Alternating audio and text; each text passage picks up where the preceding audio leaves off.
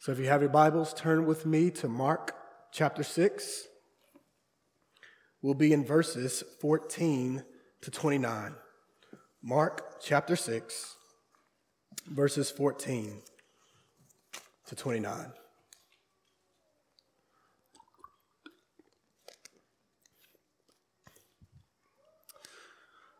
February 15th, 2015.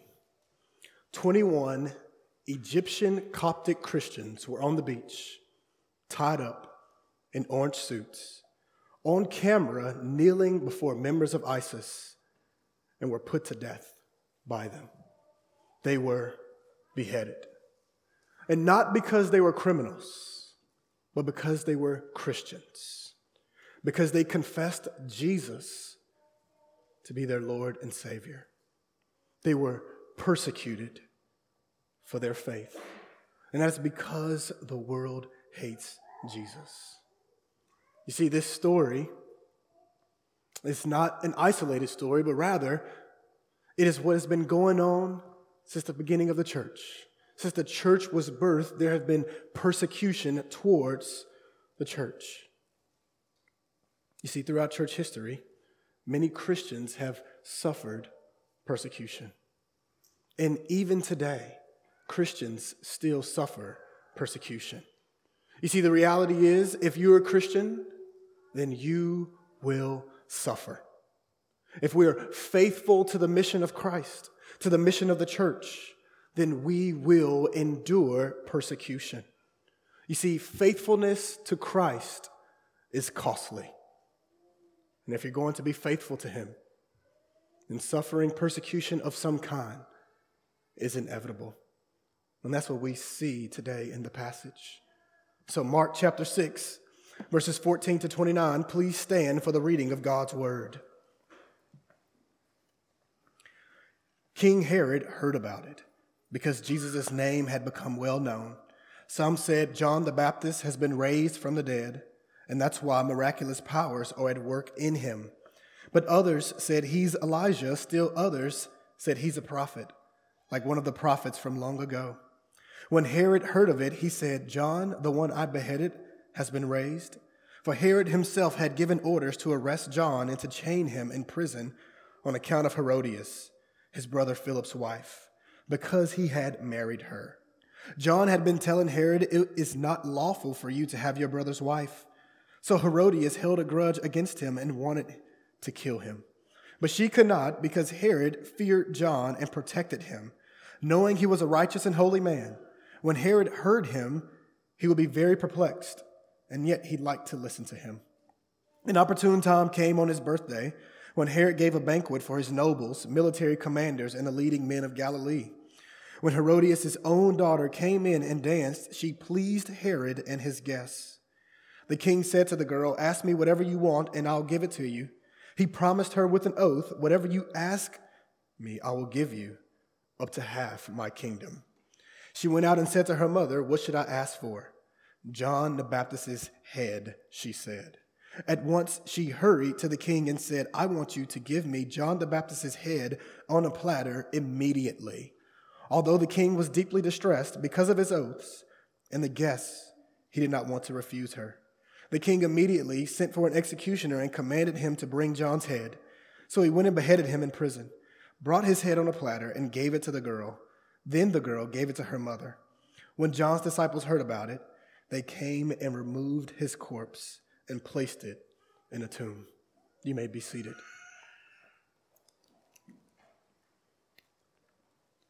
You see, from this passage, we'll see that being faithful to the mission and ministry of Jesus Christ, it will result in suffering.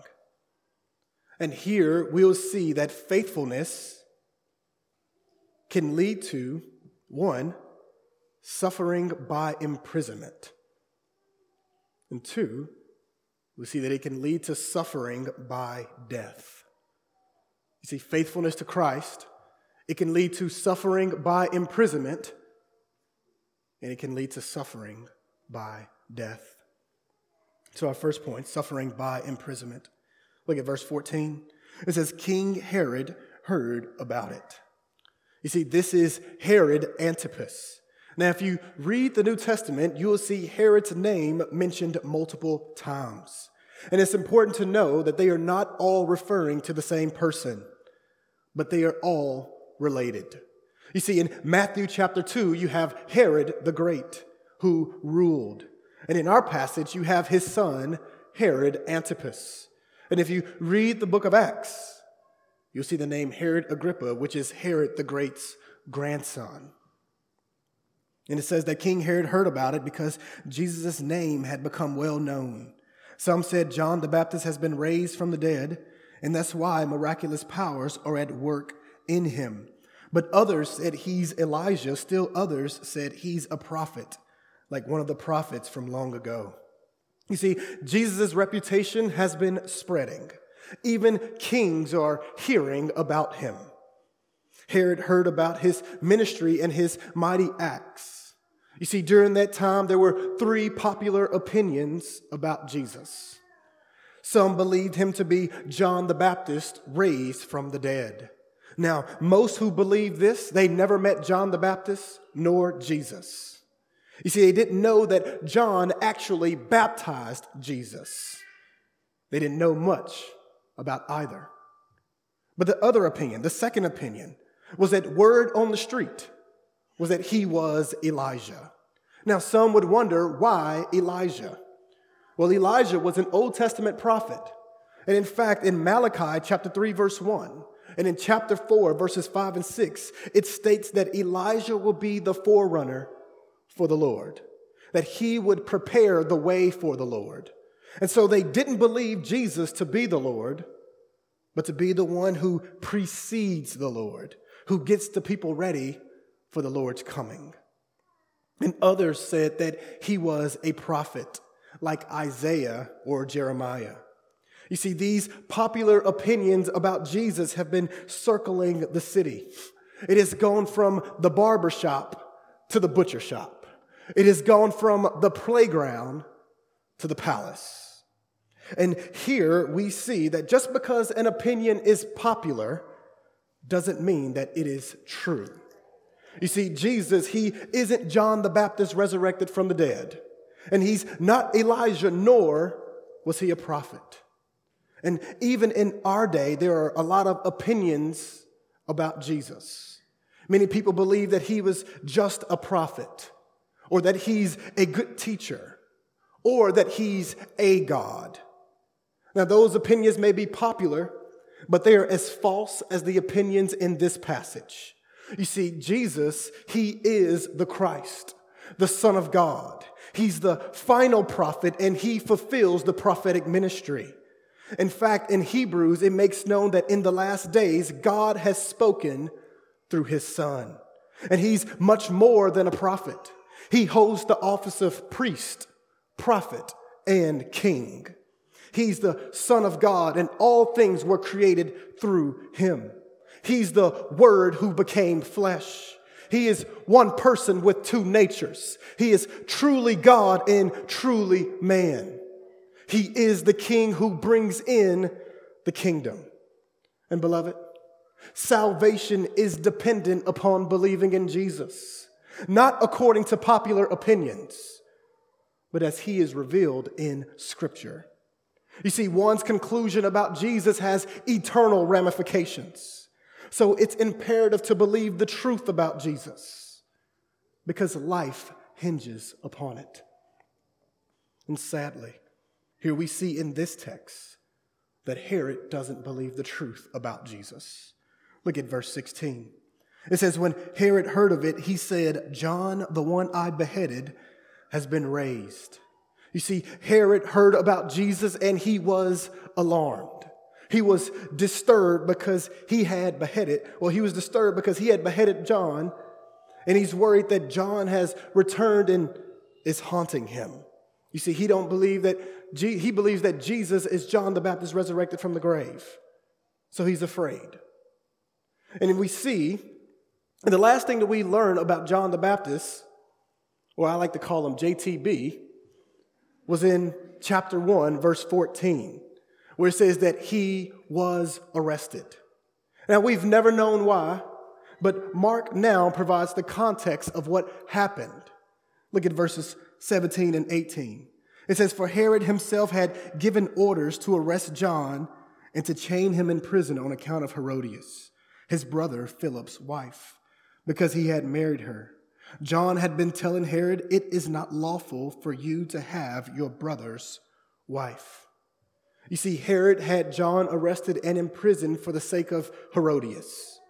What had happened was Herod had divorced his first wife, convinced his half brother's wife to divorce her husband so that he himself could marry her.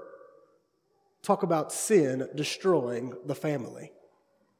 And here we see that John the Baptist knew about it, but he didn't hold his tongue.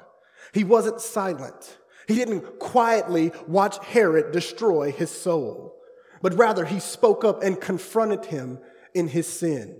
He was rebuking Herod for his transgression because Herod had sinned. Leviticus chapter 18, verse 16, and chapter 20, verse 21 states that a man should not marry his brother's wife. And this is exactly what Herod did. Herod broke apart what God has put together. And John, what he's doing is he exposed Herod's sin to him and called him to repent. And as you think about this, this was very courageous of John the Baptist because he didn't have the constitution that granted him freedom of speech. You see, confronting the king in his sin and calling him to repentance could very well result in John's own death. But John wasn't concerned about his life and reputation but about being faithful to the ministry that God called him. You see, John was a prophet, not a politician. He didn't worry himself about polls and ratings for, from preaching. You see, he didn't preach for the likes, the tweets, or the retweets, or the approval of others. He didn't preach one message to the poor and a more palatable message to princes. He didn't regard status. Rather, he preached that everyone should repent.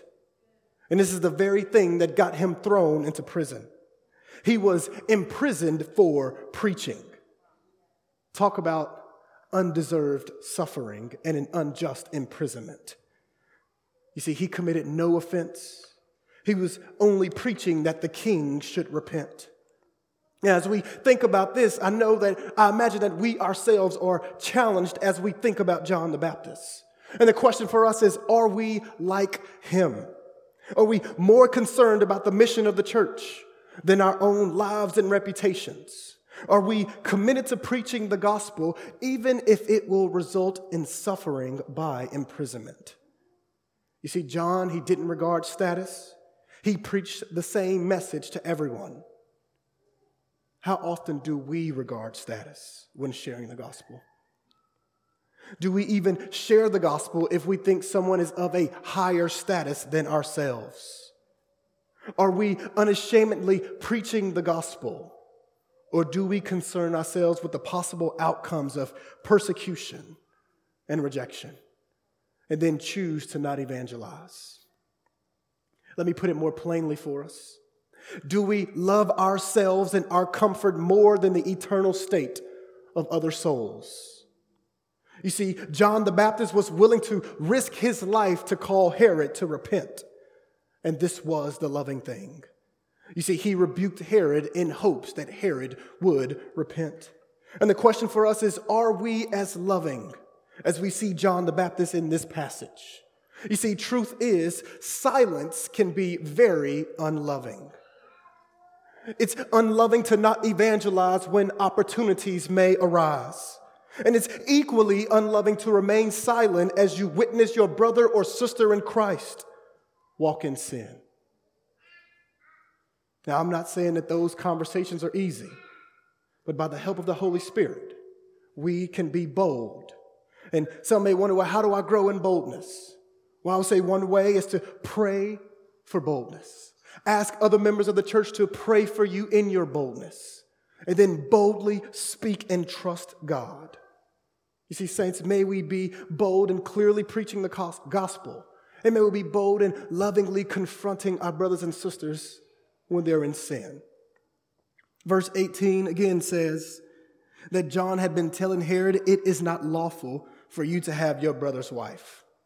You see, in 2020, some may read this and use this verse as their license to go in on politicians, especially via social media. Now, if that's you, I would encourage you to slow your roll a little bit. You see, a few things to consider. One is that John preached that everyone should repent and not just Herod. You see, he wasn't a Herod basher. He didn't slander Herod. And he also rebuked Herod for a specific sin.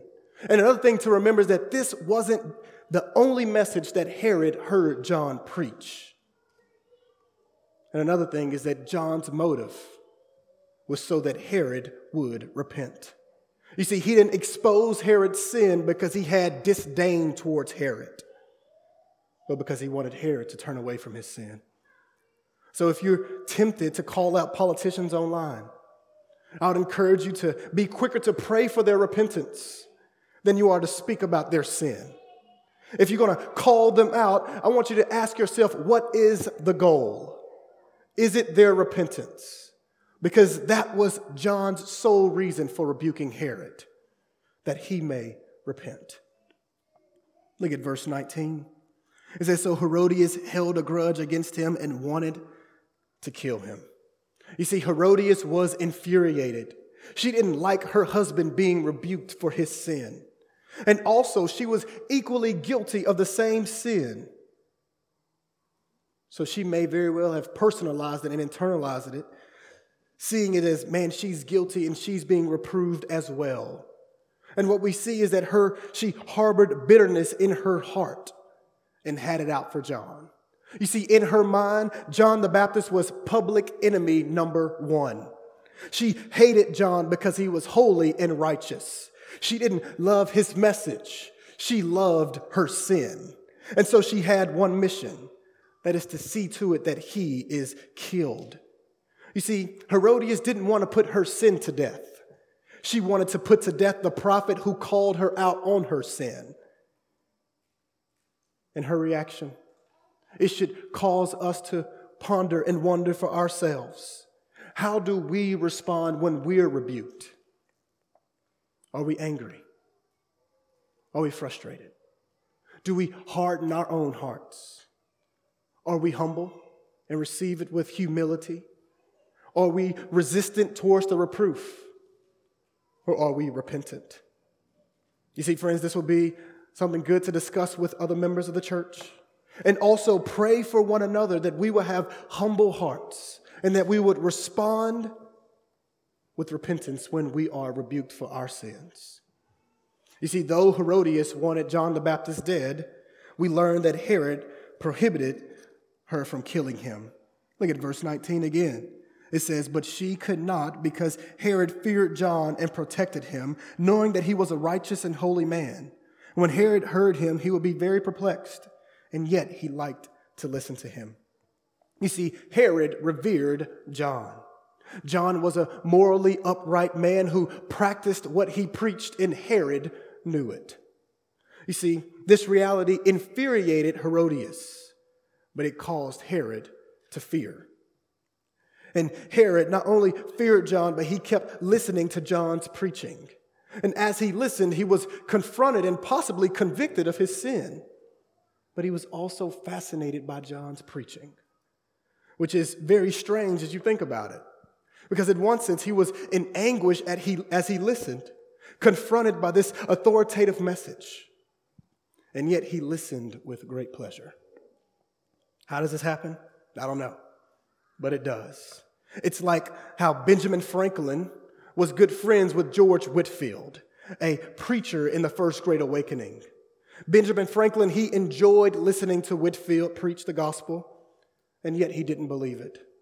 He wrote this of Whitefield. He says, No discourse of his among us has given more general satisfaction, nor has the preacher ever met with more universal applause having demonstrated himself to be as sound and zealous a Protestant as he is a good and masterly orator. You see, Franklin loved hearing Whitefield preach, but he never believed Whitefield's message. And we see the very same thing here in this passage. You see, Herod heard John the Baptist, but he didn't heed John the Baptist's message. He loved it, but he didn't believe it, which should lead us to be on guard because it's very possible to love to listen to good and faithful preaching, but never heed the message, especially in the Bible Belt. It can be easy to go to church every week, enjoy the preaching, but continue to live in sin and never repent and believe the gospel. You see, beloved, it's not enough to enjoy listening to the preaching of the word and have some sort of conviction that never results in grievance over sin and confession and repentance. That's not the appropriate response. It doesn't please God. You see, the appropriate response would be to hear, to grieve, to have godly sorrow over your sin, and to respond with confession, repentance, and trust in Jesus Christ. And by the grace of God, walk in obedience. You see, that's the response that pleases God. God Himself says that He doesn't despise a broken and contrite heart. So may we hear, heed, and repent. And so, how do you respond to the preached word? When convicted, how do you respond? Do you ignore conviction or do you confess it? Are you obeying the word or are you only fascinated by your favorite preacher? May we have humble hearts. May we hear and respond to the word, being hearers and doers of it. You see, what we see in this passage that John the Baptist, he suffered imprisonment because he was faithful to his calling. He preached repentance, and his ministry led him to suffering by imprisonment. See, King Herod and Herodias, they loved their sin. And so they had to shut him up by imprisonment. Hmm. So we've seen that faithfulness can lead to suffering by imprisonment. And now we'll see that faithfulness in ministry, it can lead to suffering by death. Look at verse 21. It says, An opportune time came on his birthday. You see the phrase, an opportune time? You see, Herodias saw Herod's birthday as the right occasion for John to be killed. She wasn't satisfied with her husband's attempt to appease her with imprisonment. She saw his birthday as the perfect time to carry out her wishes. She thought through it and planned the whole thing. It's like George Clooney's character in Daniel Ocean in the movie Ocean's Eleven. Herodias has put together a master plan of her own to accomplish John's execution. It says, An opportune time came on his birthday when Herod gave a banquet for his nobles, military commanders, and the leading men of Galilee. You see, Herod, he threw this party, and the guest list was full of the rich, the powerful, and the prestigious. And at this banquet, they ate and drank and turned up. And during the party, look what happened. Verse 22. When Herodias' own daughter came in and danced, she pleased Herod and his guests.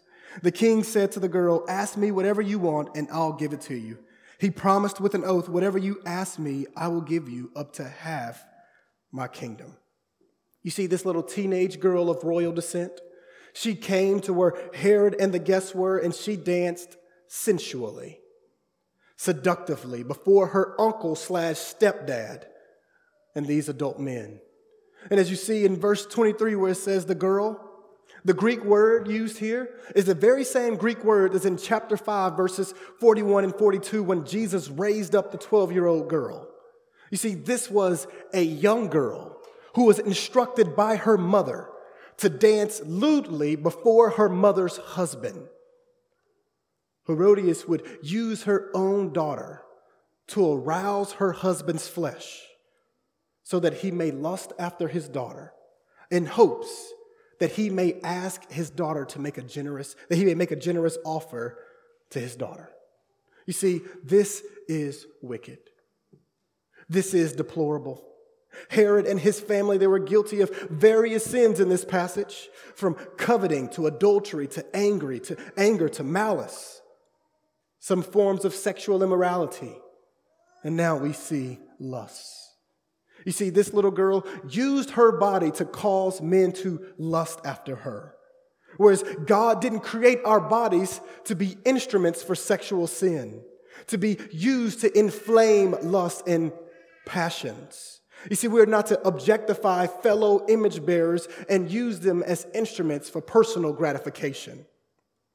And here we see in this passage that sin really does destroy lives, especially sexual sin.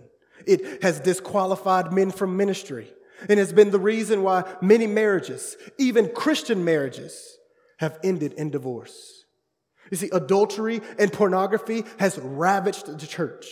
Sexual sin, it, is, it distorts the good intimacy that God has given to be delighted in in marriage. And rather, it twists it for selfish purposes and gratifies the flesh. And the thing is, the flesh is insatiable. It is never satisfied. The flesh knows no boundary. There is no line that the flesh will keep you from crossing. It craves more and more and more until it brings about your death. You see, beloved, this scene should sober us as we think about our, our, own sin. Because the reality is that we're not above sin or its temptations. We're not greater than Herod. You see, may we not try to tame our sin as if it's an animal that needs to be trained.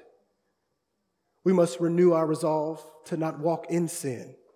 You see, we shouldn't coddle, play with, or entertain sin, especially sexual sin. As we read earlier in the scripture reading, we shouldn't commit adultery. And Jesus, he commands us to not look at a woman with lustful intent. So, beloved, may we put to death our sin. May we resist the flesh. I would encourage you to memorize verses that will help you fight the flesh. Verses like Job 31 1 or Psalm 16 11 or 1 Thessalonians chapter 4 verses 3 to 7.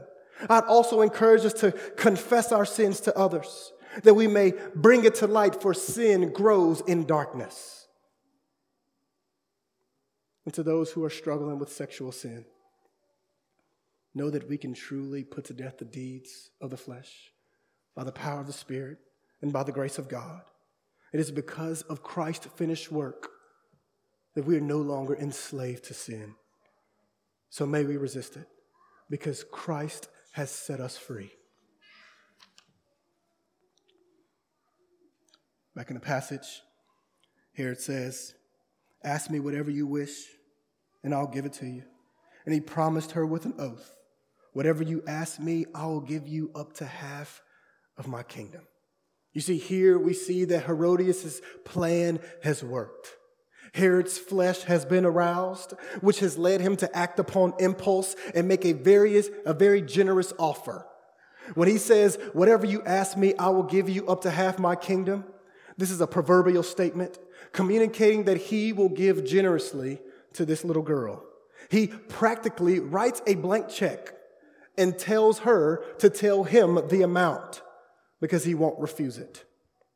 Verse 24, it says, She went out and said to her mother, What should I ask? He said, John the Baptist's head, she said. And so she hears it, consults with her mother, and her mother gives the request John the Baptist's head. This was premeditated. You see, she didn't think about the answer, but rather she answered quickly. Her disdain towards John, it has never dissipated. Instead, it has only grown and festered. See, she wasn't satisfied with John's imprisonment. She wanted him decapitated. She hated the prophet and his message. And so the girl, she heeds the instruction. And in verse 25, it says, At once she hurried to the king and said, I want you to give me John the Baptist's head on a platter immediately. And so she takes the advice, runs to Herod, and requests for John to be beheaded. And she wants him to be killed that very instance. You see, she wanted his head on a platter immediately. This little girl spoke of John's head as if it was an appetizer to be served. And in fact, she did serve it. She served it to her mother later. Verse 26, it says that although the king was deeply distressed, because of his oaths and the guests he did not want to refuse her. You see, Herod heard the request and he's conflicted. He's deeply grieved. A ton of inner turmoil is going on within him because he doesn't want to kill John the Baptist. He, in fact, he probably regretted the offer. And the reality is, beloved, we will always regret acting upon the flesh. No good results ever come from making decisions according to the flesh. You'll always regret giving in, but you'll never regret resisting your flesh. You see, Herod is in a difficult spot. Will he do what's right and protect John, or will he choose to protect his reputation? You see, if he opposed the request, he'd look terrible and weak in front of his guests. His oaths would be considered empty. And so Herod, he is plagued with the fear of man, and he chooses to concede to the princess's request. Look at verse 27. It says, The king immediately sent for an executioner and commanded him to bring John's head. So he went and beheaded him in prison, brought his head on a platter, and gave it to the girl. Then the girl gave it to her mother. When John's disciples heard about it, they came and removed his corpse and placed it in a tomb. You see, he goes and has John beheaded. An innocent man suffered unjustly. Here is an undeserved death sentence for preaching repentance and exposing sin. You see, like the prophets of old, how they were persecuted, and so we see in this passage how John was persecuted. We see a righteous and holy man be put to death as if he was a criminal, all because he was faithful to preaching that all people should repent, even kings. You see, faithfulness to John's calling and mission is what led to his execution. He suffered for doing the will of God. And as we think about it, this passion narrative points us forward to an undeserved suffering, to the undeserved suffering of our Lord and Savior, Jesus Christ. You see, like John the Baptist, Jesus too suffered for being faithful to doing the will of God. And as you think about the comparisons and the parallels, it is incredible. First, John the Baptist, he was respected by Herod. So too, Pontius Pilate thought that Jesus was innocent. Herodias' hatred is what really led to John's death. So the Jewish leaders hated Jesus and they incited his crucifixion. Herod yielded to the external pressure to have John beheaded, Pontius Pilate, he conceded to Jewish leaders' demands to have Jesus crucified. John's disciples, after he was beheaded, they came and buried him. Well, after Jesus died, Joseph of Arimathea and Nicodemus, they came and asked for Jesus' body that they may bury him. John was a righteous man who suffered unjustly. Jesus is the sinless one who died a sinner's death. You see, the biggest difference is that Jesus came to earth knowing that he would die by crucifixion. You see, this was the will of God. His mission was to save, and that it would be through the cross. It was the plan of salvation. You see, John's death saved no one. But Jesus' death saves all who would repent and trust in him. You see, when Jesus died, he bore the wrath of God on the cross. God's wrath was propitiated, meaning that it was satisfied because Jesus died and shed his very own blood. And all who turn from their sin and trust in Jesus will be forgiven of their sins and they will be saved. You see, if you're not a Christian, I would encourage you to place your faith in Jesus Christ. And there's know that there is no sin that you've committed that God is incapable of forgiving. In this passage, we see sins like adultery, lust, malice, fear of man. Friends, know that all of them can be forgiven. You see, Jesus, He came into the world to save sinners, and His precious blood cleanses all who confess their sins and turn away and trust in him. And so I would implore you don't be like Herod, who loved listening to preaching but who was resistant to repentance. Rather, I would, I would exhort you to repent of your sins and trust in Jesus Christ this very day and be saved. And if you'd like to talk, you can talk to any of the members after service. You see, beloved, John was put to death because he was courageous and because he was faithful to preach that all should repent. It costed him his very own life. And as in the context of Mark chapter 6, as the apostles, they were now involved in ministry. And being Jesus' representatives, they will learn that as John suffered and died, and they will hear that Jesus will suffer and die, and they will see him suffer and die, they will learn that they too will suffer and die for following Jesus. You see, as Christ followers, we must count the costs. You see, being a disciple of Jesus will lead to suffering, and it very well may lead to our death. You see, if we were to be faithful to the calling that we've received, we must first consider the cost of faithfulness. John died, and it foreshadowed Jesus' death. And not only does it foreshadow Jesus' death, but it also foreshadows the death of anyone who would die for following Jesus. Beloved, are you willing to suffer for the cause of Christ? You see, for Christians in America, suffering physical persecution may be foreign to us, but it's, in, but it's a reality for Christians around the world. Yet we must still count the costs. You see, beloved, we will suffer for Christ. Our suffering may not look like imprisonment or death, but we will suffer for Jesus. We may suffer contempt, slander, loss of family relationships, loss of jobs and reputations, physical persecution, and possibly death. You see, the reality is suffering is inevitable for Christ followers. And that's because if the world hated Jesus, then they will hate his followers. And in fact, as you read the entire New Testament, it assures us that Christians will be persecuted. Acts chapter 14, verse 22 says that it is necessary to go through many hardships to enter the kingdom of God. 2 Timothy chapter 3, verse 12 says that all who want to live a godly life in Christ Jesus will be persecuted. 1 Peter chapter 4 verse 16 says that but if anyone suffers as a Christian let him not be ashamed but let him glorify God in having that name. You see we will suffer. And as difficult as that is, may we remember that Jesus is worth it. He is worth us losing our very own lives. Mark chapter 8, Jesus makes known that whoever loses his life because of me and because of the gospel will save it.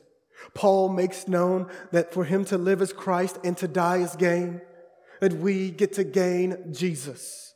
Second Corinthians chapter 4 verse 17 and 18 says that for our momentary light affliction is producing for us an absolutely incomparable eternal weight of glory. So we do not focus on what is seen but what is unseen. For the things that are seen are temporary, but the things that are unseen are eternal. You see, Paul, he describes our persecution in light of, he describes it as light and momentary in comparison to the eternal weight of glory. Beloved, may we remember this because we will suffer for being Christians. If we are faithful to the mission of the church, persecution will come. May we endure it because Jesus is worth it. You see, if we were to have a conversation with any of the 21 Coptic Christians who lost their lives for Christ that very day, they'd tell us that Jesus is worth it. So, beloved, may we be faithful and endure persecution on account of Christ, knowing that He is worth it, and one day our faith will turn into sight and we will see that He was more than worth it. Let's pray. Our Father in heaven, God, you are our only Savior. Christ is our only hope. We thank you that as He is resurrected from the grave and you have caused us to be born again, we have an eternal hope that is imperishable, undefiled, and unfading. That we have a hope beyond this life. That because you have united us to Christ, We have been raised with him. One day we will be with him for all of eternity. And that he is the great reward. Father, we pray that we would endure persecution well, that we would do so fully dependent upon you, that we would look not to the things that are seen, but to the things that are unseen, that we would not seek our own comfort, but that we would seek Christ, that we would be willing to lay down our very own lives, knowing that He is the gain and the reward. Oh, Father, we pray that He will return soon, that our faith will be turned sight, and that we would worship Him all of our days. And this in Christ's name we pray. Amen.